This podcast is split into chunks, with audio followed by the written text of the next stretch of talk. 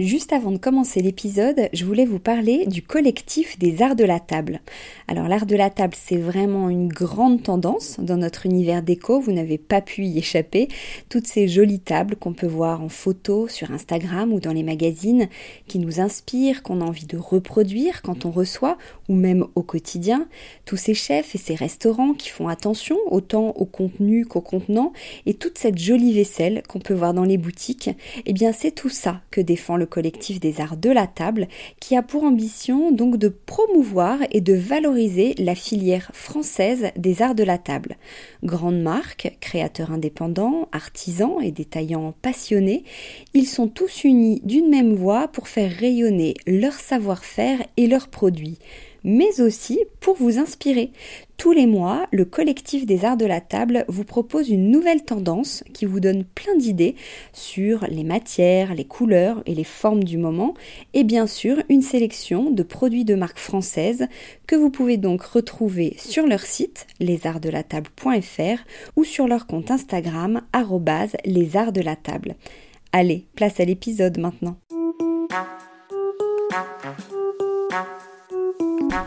Bienvenue sur Décodeur, le podcast qui parle de celles et ceux qui font la déco aujourd'hui. Je m'appelle Hortense Leluc et à chaque nouvel épisode, j'invite à mon micro un architecte ou un designer, une marque reconnue ou émergente, un entrepreneur ou un influenceur, quelqu'un que vous allez connaître ou pas, mais qui dans tous les cas va nous parler déco. Son parcours, son métier, son quotidien, son univers, ses goûts, on saura tout. Enfin, j'espère.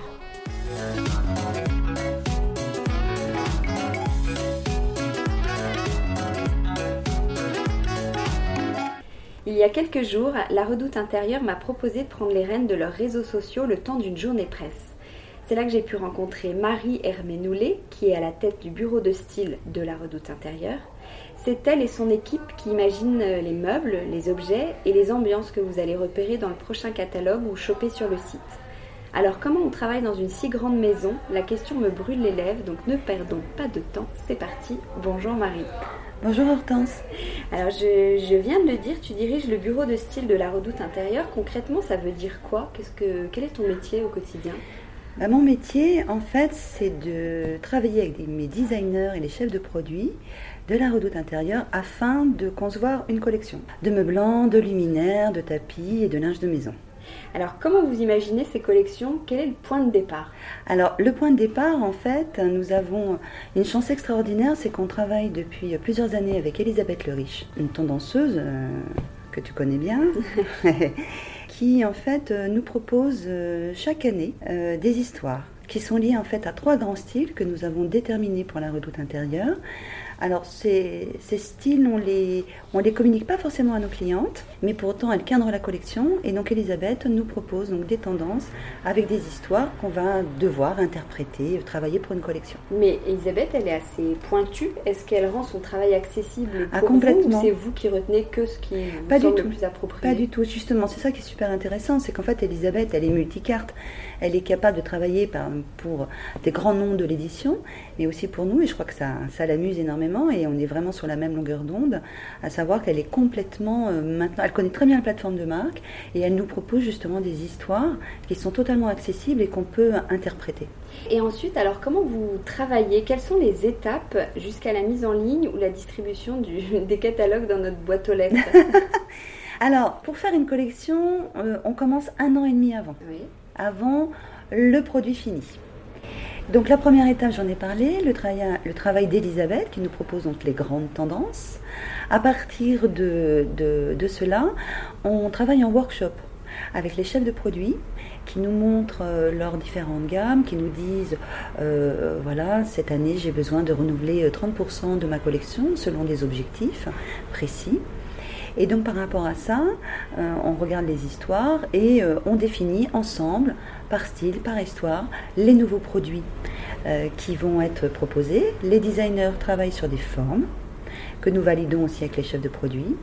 On envoie tout ça à nos fournisseurs qui font des prototypes Les prototypes arrivent, ils sont validés par moi, par les designers, chefs de produit ainsi que l'équipe qualité.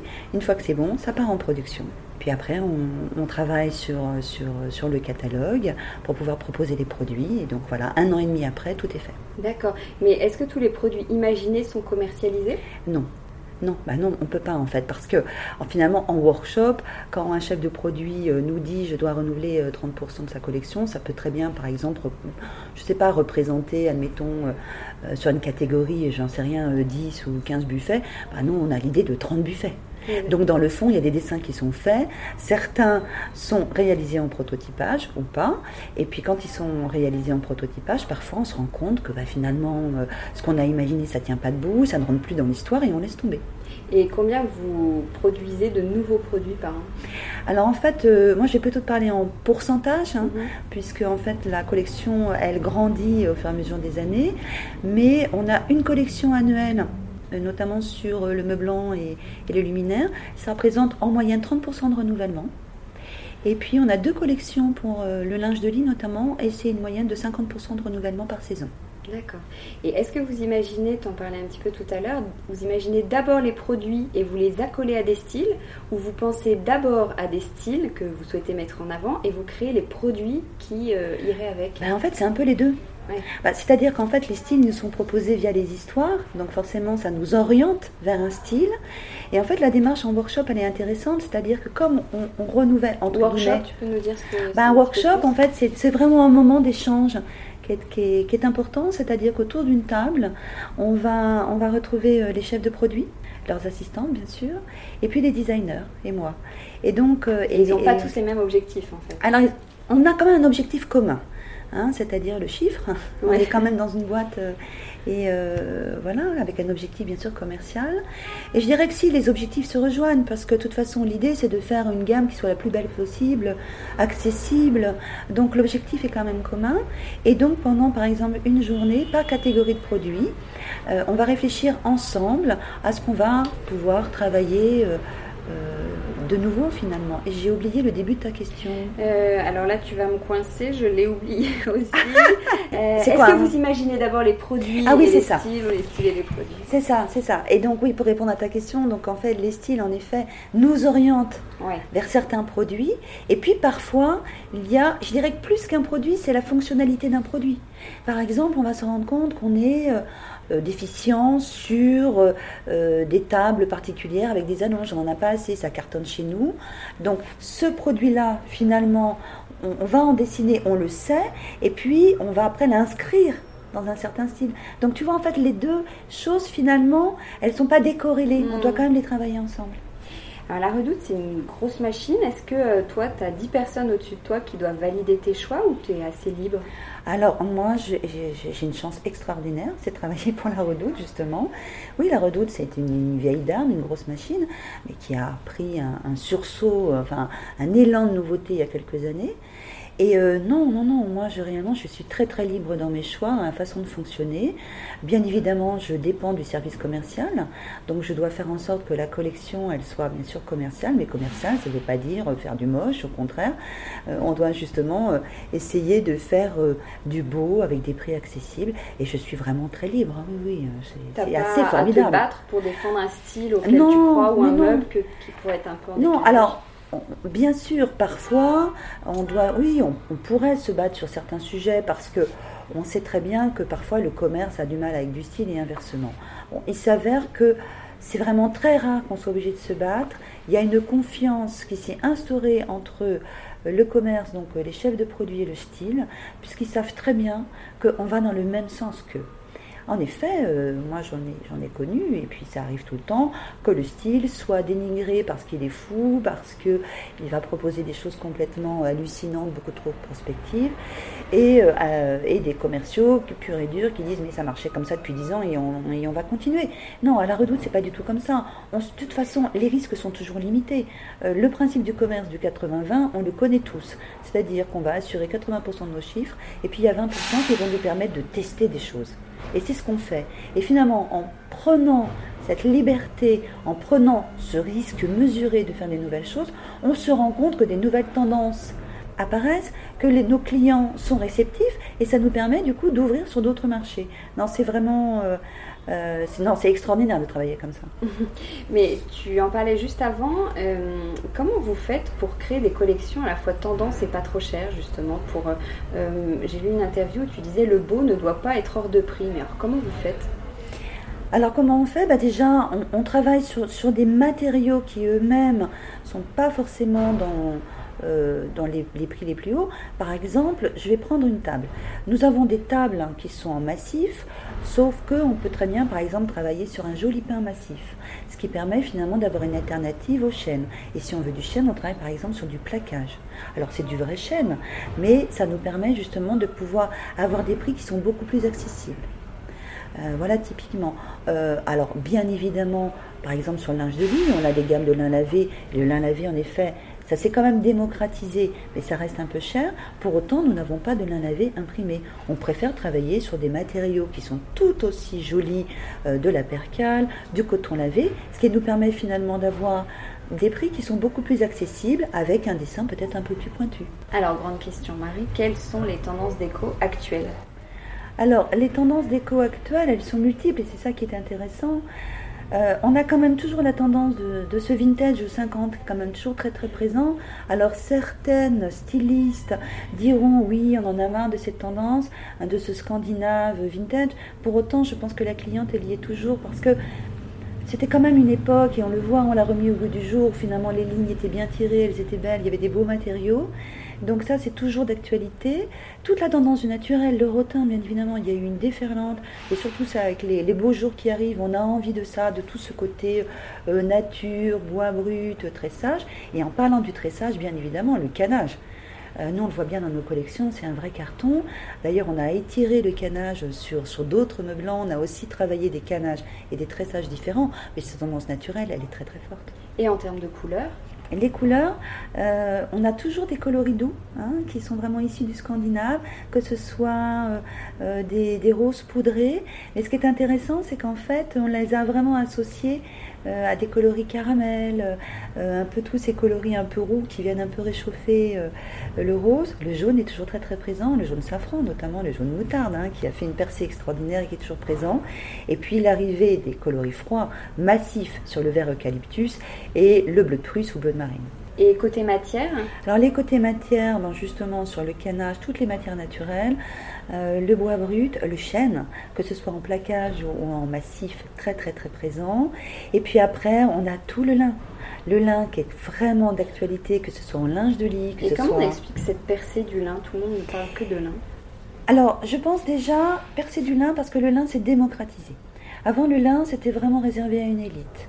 Euh, le lin a eu mauvaise presse euh, je dirais, pour la cliente un peu lambda, sans être du tout péjorative. Hein. C'était cher, ça grattait. Et en fait, le lin s'est démocratisé avec le lin lavé. Tout d'un coup, il est devenu doux. Donc ça, je pense que d'un coup, il y a eu beaucoup moins de réticence sur ce produit. Comme forcément, on en a vendu de plus en plus, il est devenu moins cher. Et surtout, c'est qu'il a ce côté. Avant, le lin aussi, c'était à part les Italiens qui adoraient les costumes froissés. Le lin, c'était ramenant, mais c'est pas, euh, c'est pas bien repassé, ça fait des plis. Justement, maintenant, ce côté loose, très naturel, qui, lui donne une vraie valeur naturelle, est vraiment devenu un axe de commercialisation. Donc, on a le lin de ce côté. En plus, on s'est rendu compte que le lin, c'est chaud l'hiver et c'est frais l'été. Donc, c'est vraiment un produit qu'on peut avoir toute l'année. Et après, l'autre matière, alors qui peut-être sera un petit peu moins d'actualité en termes de vente sur l'été, bien évidemment, mais c'est le velours, le gros carton du velours, tous les canapés en velours. Parce que l'intérêt du velours, c'est que c'est très facile d'entretien. Contrairement à ce qu'on peut croire, faites une tache sur du velours, un velours de coton. Ça fait presque luxueux comme matière. Alors c'est luxueux et en même temps c'est extrêmement pratique. Et surtout c'est que c'est assez ton profond, changeant. On peut vraiment s'amuser avec du velours. Et puis bon, vous allez voir dans les nouvelles collections, du coup, on a tiré le velours vers du velours côtelé. On va vraiment s'amuser avec cette matière. Hyper tendance le velours côtelé. Très tendance, très très très tendance. Que ce soit un petit minerai ou, un, ou une côte plus épaisse. Alors, en parlant de style, il y a la photo qui est très importante, celle qui va aider à la vente du produit euh, sur le site ou le catalogue. Comment vous travaillez autour de ça? Alors, on crée une ambiance qui va être. Alors, c'est un, un travail qui est très collaboratif. Et d'ailleurs, c'est ce que je voudrais souligner aussi dans mon travail. Tu vois, d'une façon générale. Bon, peut-être que je te, peut-être que je te spoil un peu tes autres questions, mais faut penser qu'à la redoute intérieure, c'est vraiment un travail qu'on fait ensemble. Tu vois, je te parle de chef de produit, je te parle de designer, je te parle de qualité. Donc ça, sur la collection, c'est très important. Pour la photo, on travaille beaucoup avec le service de communication. Alors déjà, j'ai dans ma tête, en fait, toutes les images. C'est-à-dire que mon rôle, c'est quand même de la coordination de collection. Donc à partir du moment où on commence les workshops autour des histoires, moi je sais déjà très bien dans quelle histoire, quel lit, quel linge de lit, quel canapé, quelle table basse. Moi je, suis déjà en train de le construire en fait. Et c'est ça mon job en fait, c'est de faire en sorte de créer déjà les ambiances. Donc très clairement quand on arrive au, moment de mettre tout ça en scène, moi je les ai déjà en fait. Je sais déjà pourquoi j'ai conçu avec les équipes ce canapé. Je sais déjà très bien quelle table basse va aller avec. Après, pour alimenter tout ça, je fais énormément de piges pour trouver des ambiances, euh, des angles de vue aussi. Et puis après, je travaille avec les équipes produits qui, eux, bah, en fait, me remontent euh, tous leurs désidérata. Euh, je voudrais mettre en avant tel produit, telle nouveauté, etc. En sachant qu'on a déjà récupéré de la communication, le nombre de pages, la maquette. Donc sur une double, tu as combien de photos, etc., etc. Donc on a déjà un cadre. Et on a déjà travaillé en fait avec les chefs de groupe et le produit au nombre de pages qui est affilié à chaque histoire. Et donc à partir du moment où on a ce cadre, moi j'arrive avec mes piges, avec mes envies, etc. Et après je dessine toutes les pages. Donc euh, voilà, tous les cadrages, je sais exactement quel coloris de mur, quelle association, etc. Ensuite, on le débriefe en fait aux équipes de, de communication. Avec eux, je travaille aussi par exemple sur quelle maison, dans quelle maison on va shooter, est-ce que c'est du studio, pas du studio, etc. Et après, ils font leur job, c'est-à-dire qu'en fait, euh, les DA vont euh, euh, travailler avec des photographes, des stylistes plateau, et ils vont et ils font les shoots en fonction finalement de toutes les maquettes qu'on leur a données, tous les dessins. Et en sachant aussi qu'au préalable, moi je fais toujours une présentation de toutes les histoires pour parler c'est quoi la lumière que j'ai envie d'avoir dans cette histoire, c'est quel type de maison, quel type d'ambiance, etc. Je fais une présentation à toutes les équipes de com internes, mais aussi externes, les photographes, etc. Parce que ces gens-là sont à l'extérieur, il faut vraiment qu'ils comprennent dans quelle ambiance on a envie de faire les choses. Et après, moi, je les laisse faire, et après, on a des retours d'image, et, et généralement, c'est super. Quoi.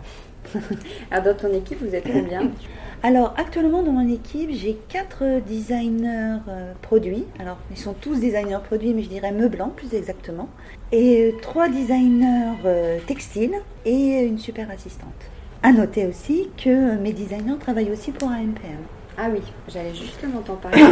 Quelle est la différence entre la redoute intérieure et MPM C'est la même maison, mais vous êtes euh, deux marques bien Alors, nous sommes deux marques complètement différentes et très complémentaires. Je pense que ça, c'est extraordinaire. C'est-à-dire qu'à nos deux marques, je pense euh, que du coup, on peut plaire à l'ensemble de la population.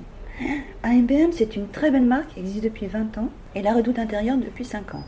AMPM, c'est vraiment une gamme qui a un niveau de gamme, qui est, un niveau de prix qui est plus élevé que la redoute intérieure et qui s'adresse finalement à une clientèle qui est plus pointue, qui connaît la déco, qui sait où elle va.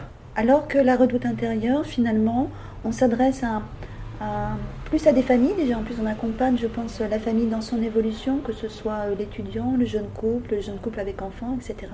Ce qui, bien sûr, pourrait être tout à fait le cas d'un MPM, mais finalement, le positionnement n'est pas tout à fait le même, parce qu'on est quand même sur une catégorie de de clients qui a peut-être aussi un peu plus de moyens. Euh, donc voilà, ça c'est vraiment la grosse différence. Et puis aussi la différence, c'est que AMPM va aborder des tendances peut-être plus pointues. Nous, enfin mes designers se permettent de travailler pour AMPM sur des matériaux peut-être qui sont encore un petit peu niche, ce qui ne va pas être le cas pour la redoute intérieure en termes de prix, puis même en termes de tendance tout simplement. Les volumes ne sont pas les mêmes aussi. Euh, on est sur du plus gros volume euh, en canapé, en lit, voilà, pour un MPM. Alors que nous, on peut aussi bien meubler un studio, on est vraiment sur des choses peut-être un peu plus euh, malignes, entre guillemets. Alors chez la redoute intérieure, vos clients viennent chercher quoi? Est-ce qu'il y a des, des bestes, des choses qui sont alors, Oui, alors on a des bestes, hein, bien sûr. Hein. Depuis 5 ans, on a, réussi à avoir des bestes. Euh, oui, on a toute la gamme Jimmy, euh, qui est une gamme scandinave avec un prix totalement accessible, qui a permis d'ailleurs de démocratiser le scandinave. On a du meuble, on a du canapé. On a aussi euh, le canapé Topim euh, avec ses petits pieds, euh, ses petits pieds en laiton avec du velours qui est vraiment un de nos aussi. Puis toute la gamme IBA qui est une gamme plutôt industrielle. Donc les, vos clients viennent plutôt chercher des meubles ou du linge dont tu parlais? Alors en fait, ils viennent chercher les deux. Ils viennent chercher les deux. En fait, ils viennent chercher de quoi meubler leur intérieur et nous, on peut tout proposer. Et ça, je pense que c'est vraiment important de le dire. Traditionnellement, la Redoute a toujours vendu beaucoup de linge de lit. C'était moins le cas sur les meubles blancs parce que c'est pas quelque chose qu'on avait vraiment développé. On avait finalement de, une, offre qui était plutôt basique, euh, assez fonctionnelle ou très traditionnelle. On a voulu ouvrir enfin justement le débat pour euh, permettre que tous les styles soient exprimés, enfin tous les styles, en tout cas que beaucoup de styles soient, soient exprimés. Et ils viennent chercher les deux, c'est-à-dire que chez nous, l'intérêt, c'est qu'ils peuvent trouver le lit, mais le linge de lit qui va avec. Ils viennent chercher le canapé, la table basse, euh, le tapis, l'objet déco, le luminaire. Par exemple, on fait des tables, mais depuis peu, on fait de la vaisselle et ça marche très très bien. Voilà, c'est-à-dire que finalement, on peut proposer une déco complète. Et justement, il y a quelques années encore, si je peux me permettre, la redoute n'était pas autant regardée qu'aujourd'hui. Vous êtes vraiment un acteur euh, important. Comment ça, comment ça a basculé? J'ai l'impression que c'est peut-être depuis que la marque La Redoute Intérieure a été créée. Ah oui, certainement. Je pense que ça a joué. Euh, la marque La Redoute Intérieure a été créée il y a 5 ans. Parce qu'avant, finalement, euh, la redoute maison, c'était inclus dans la redoute d'une façon générale. On faisait du linge de lit, on a toujours été renommé pour ça. Et le reste, c'était la redoute maison d'une façon finalement très globale. Et on s'est dit que pour vraiment euh, appuyer cette offre maison, il fallait vraiment qu'on ait une marque. Donc en fait, on a créé la redoute intérieure avec un S à l'intérieur. Ça a son importance puisqu'on propose plusieurs styles. On n'est pas monostyle hein, euh, à la redoute intérieure. Et c'est vrai que l'idée même d'avoir une marque, ça nous a permis vraiment de, nous exprimer et de proposer une offre qui est cohérente. Et donc je pense que c'est ça qui fait que tout d'un coup, euh, cette marque commence à être connue. Est-ce qu'en termes de tendance, il y a des passerelles avec la mode, avec la redoute? C'est une question qui est difficile parce que je crois fondamentalement, on ne se meuble pas comme on s'habille inversement. Il y a des gens qui sont tout à fait hype et chez eux qui vont être tout à fait traditionnels et inversement. Pour autant, il y a des goûts qui peuvent être communs. Euh, ce qui est intéressant, c'est que moi j'ai fait des, des, tendances de mode et de maison pendant des années, mais il y a plusieurs années. Et je voyais bien qu'il y avait toujours un temps d'avance sur la mode et euh, que deux ans après, cette tendance mode, elle arrivait sur la maison. C'est devenu de plus en plus court. Euh, c'est intéressant d'ailleurs de voir que même la maison maintenant influence la mode. Je ne dirais pas que les choses se sont totalement inversées parce que c'est pas vrai, mais il y a des passerelles qui sont très très fortes. Euh, typiquement, quand les coloris pastels sont arrivés dans la mode très vite, dans la maison, c'est apparu aussi. Et ça, c'est tout à fait étonnant. Là où il y avait vraiment la maison prenait son temps, on est dans une réactivité absolument incroyable.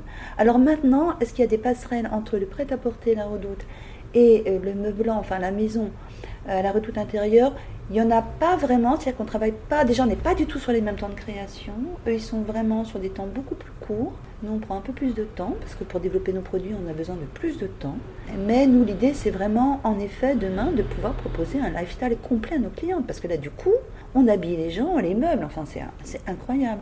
Et puis après il y a quand même des tendances qui sont bien sûr communes, hein, tout ce qui est euh, bobo chic, etc., euh, on y est aussi, euh, bien évidemment il y a des passerelles qui se font. Ça fait longtemps que tu travailles chez La Redoute bah, Ça va faire 8 ans.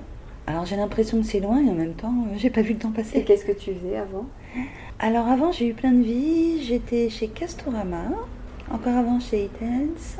Avant, j'ai fait des tendances de mode et de maison pour le salon Indigo, qui est le salon du dessin textile.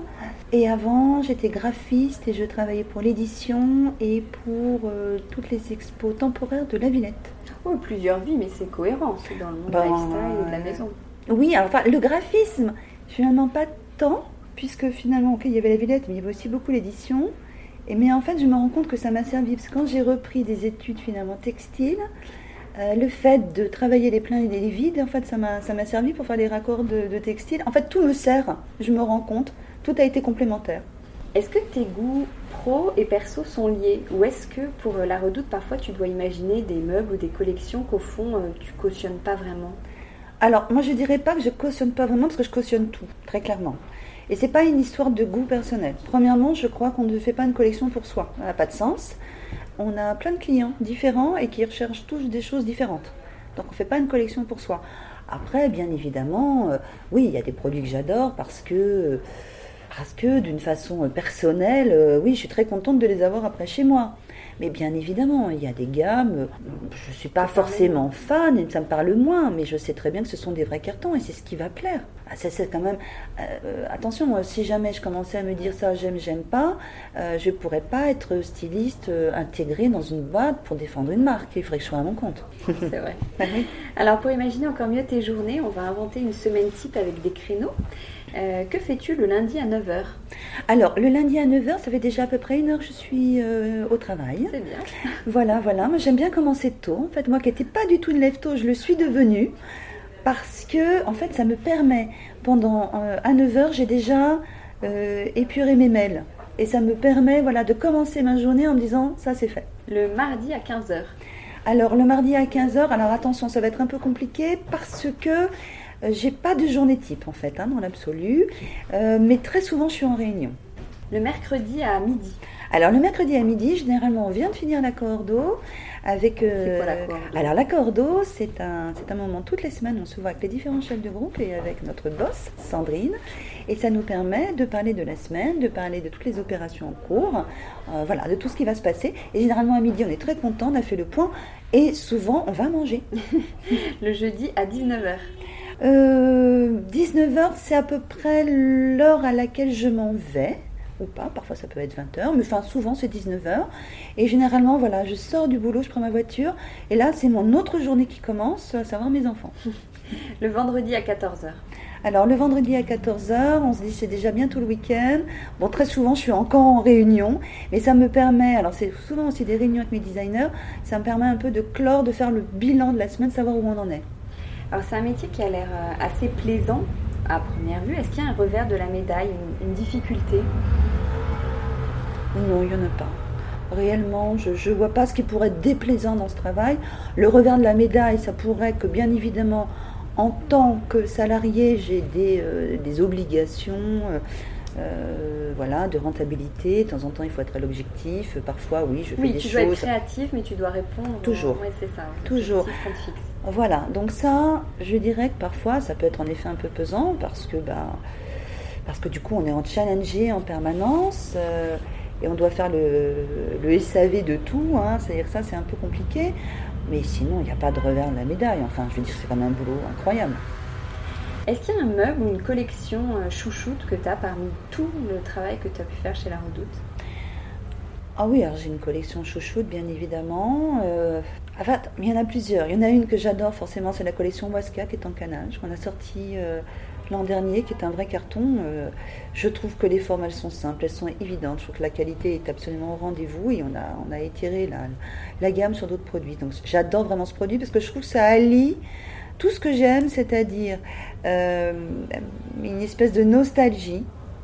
Euh, quelque chose de connu comme le canage, finalement, qui est très vieux, hein, quand on réfléchit bien en termes de style, mais associé à des formes très contemporaines. Qu'est-ce qui peut avoir un effet waouh dans une pièce? Un meuble ou un objet ou une couleur, une matière, quelque chose qu'on hmm. pourrait mettre et tout de suite, ça donne le ton. Euh, moi, je, crois déjà un beau canapé. Euh, un canapé, je pense que ça fait déjà ton salon. Euh, c'est voilà, une couleur, une forme. Ça, ça peut être l'effet waouh. Après, je pense un très beau miroir et un très beau luminaire. Très clairement, tu as ces trois pièces. Après, tu peux avoir une palette pour faire ta table basse tu peux avoir un tapis en jute. Euh, enfin, euh, déjà, tu as ça. Je pense que c'est super. Et après, tu as toutes les choses tu vas accessoiriser. Mais l'effet waouh, il est là. Imaginons que tu es, euh, je sais pas, un super, une super suspension. voilà. Ça fait, ça fait tout. Ah oui. Est-ce que tu es meublé 100% la redoute intérieure? Alors, je ne suis pas du tout meublé 100% la redoute intérieure. Je mentirais parce qu'en plus, je pense que. Moi, ce que j'aime, c'est mixer. Mais par contre, je reconnais, j'ai du AMPM. Euh, parce que c'est une très belle, marque, et puis c'est la redoute. Et euh, oui, après, j'ai beaucoup de choses à la redoute intérieure. C'est comment chez toi? Alors chez moi, c'est vraiment un mélange. Pendant très longtemps, euh, pendant très longtemps, c'était un peu n'importe quoi. Et tout le monde me disait, ça doit être formidable chez toi. Je disais, en fait, pas du tout. Ce sont les cordonniers les moins bien chaussés. Alors, il reste encore des choses totalement improbables. Mais chez moi, c'est un mélange. J'ai beaucoup de... Par exemple, j'ai des très vieux meubles qui viennent de chez mes grands-parents donc euh, avec des tops en marbre, euh, j'ai des meubles des années 50 chinés que j'ai depuis très longtemps, depuis 25 ans. Euh, j'ai une collection de petites cartes postales extraordinaires à message des années 20. je viens récemment de tapisser avec le papier peint William Morris chez moi. Donc il y a quand même quelque chose d'un petit peu suranné. Et puis à côté de ça, j'ai quand même une table en noyer, très très bien dessinée de la redoute intérieure, avec des chaises en velours très contemporaines. Voilà. J'aime mixer. Donc je sais pas comment c'est chez moi. Tout le monde me dit c'est très personnel. Bon ben voilà. Et quel est ton univers? Qu'est-ce qui t'inspire? Alors, ce qui m'inspire, moi j'ai. Pro et perso du coup. Bah, en fait, euh, moi j'ai été élevée par des parents qui euh, ont toujours aimé les belles choses, les choses anciennes. Quand j'étais enfant, je râlais, ils nous trimballaient dans toutes les brocantes du coin. Euh, puis finalement, je suis très contente parce que j'ai pris le pli dans beaucoup d'expos. Et, et, du coup, ça, ça m'inspire quand même. Toujours les brocantes, les vieilles choses. J'adore aller aux puces. Parce que finalement, on y trouve beaucoup d'objets de designer aussi. Enfin, des choses qui à l'époque n'étaient pas considérées comme des objets cultes. Mais quand on voit par exemple des Saarinen, quand on voit des meubles Pollock, quand on voit tout ça, moi ça me, ça me fascine de me dire justement ça a traversé le temps.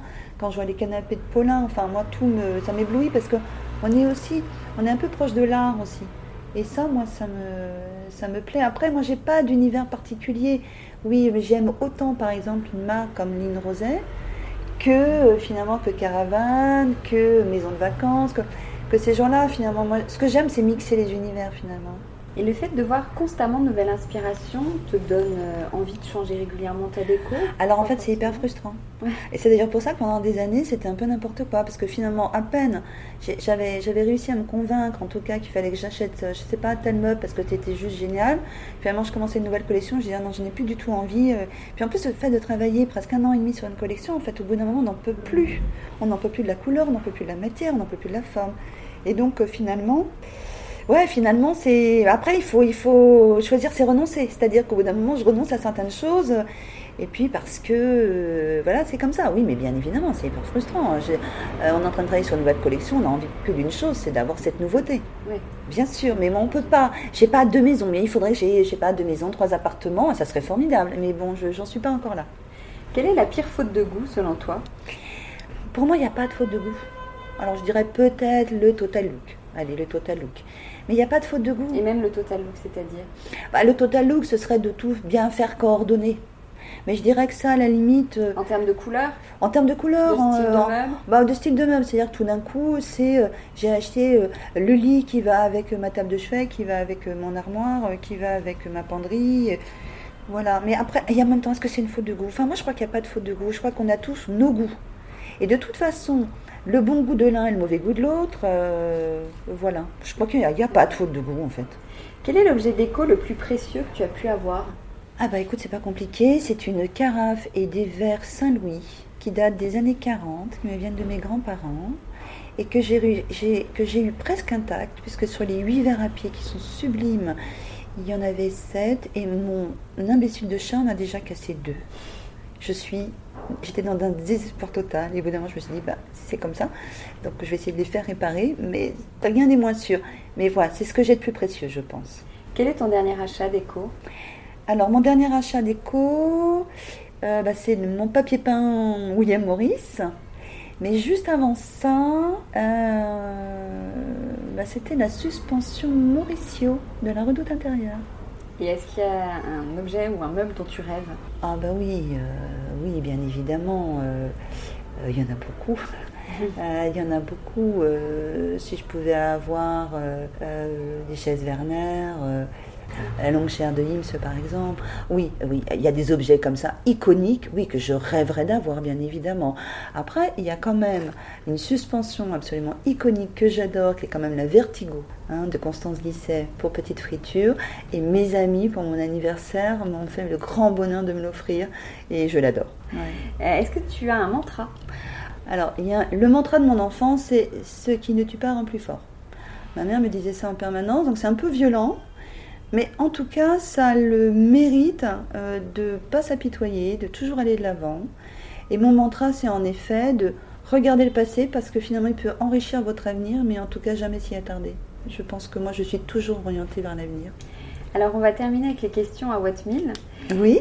La Redoute, donc euh, ta société est installée à Roubaix. Oui. Mais souvent on dit que les tendances, c'est plutôt à Paris que ça se passe. Oui. Alors Paris ou Roubaix Alors là, tu me poses, ça va être compliqué pour moi parce que moi je suis parisienne de naissance. Donc c'est compliqué. Mais je suis devenue nordiste de cœur. Donc euh, moi je dirais quand même Roubaix du coup. Bah oui. Si je te dis espèce et bourbousse, tu sais ce que ça signifie Ah non, ah oui non mais non mais oui non mais non mais tu l'as oui bourbousse. Non c'est boubourse. Ah je recommence alors. Espèce et bourbousse? Non. non. Espèce et boubousse. Non tu sais pas bien dire. Non c'est espèce non c'est espèce et j'ai pu le dire attends espèce et boubourse. Alors ça veut dire quoi? Bah, ça veut dire espèce de babache, euh, ça veut dire... Euh, espèce d'idiot Bah oui. Voilà, c'est ce qu'on dit à tous les gens qui se moquent des gens du Nord, justement. Bah oui, il faut pas s'en moquer. Euh, écoute-moi, c'est pas compliqué, je suis parisienne, comme je te disais, de naissance.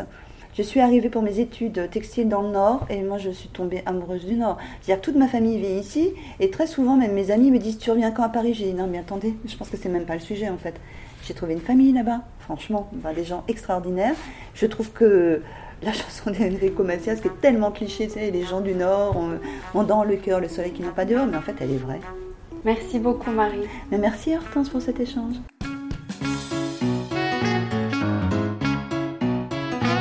Décodeur, c'est terminé pour aujourd'hui.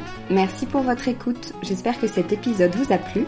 N'hésitez pas à vous abonner à ce podcast, à laisser un commentaire sur iTunes ou sur la plateforme que vous utilisez à suivre Décodeur sur Instagram, bref, à me faire des retours et surtout à en parler autour de vous. Merci et à la semaine prochaine.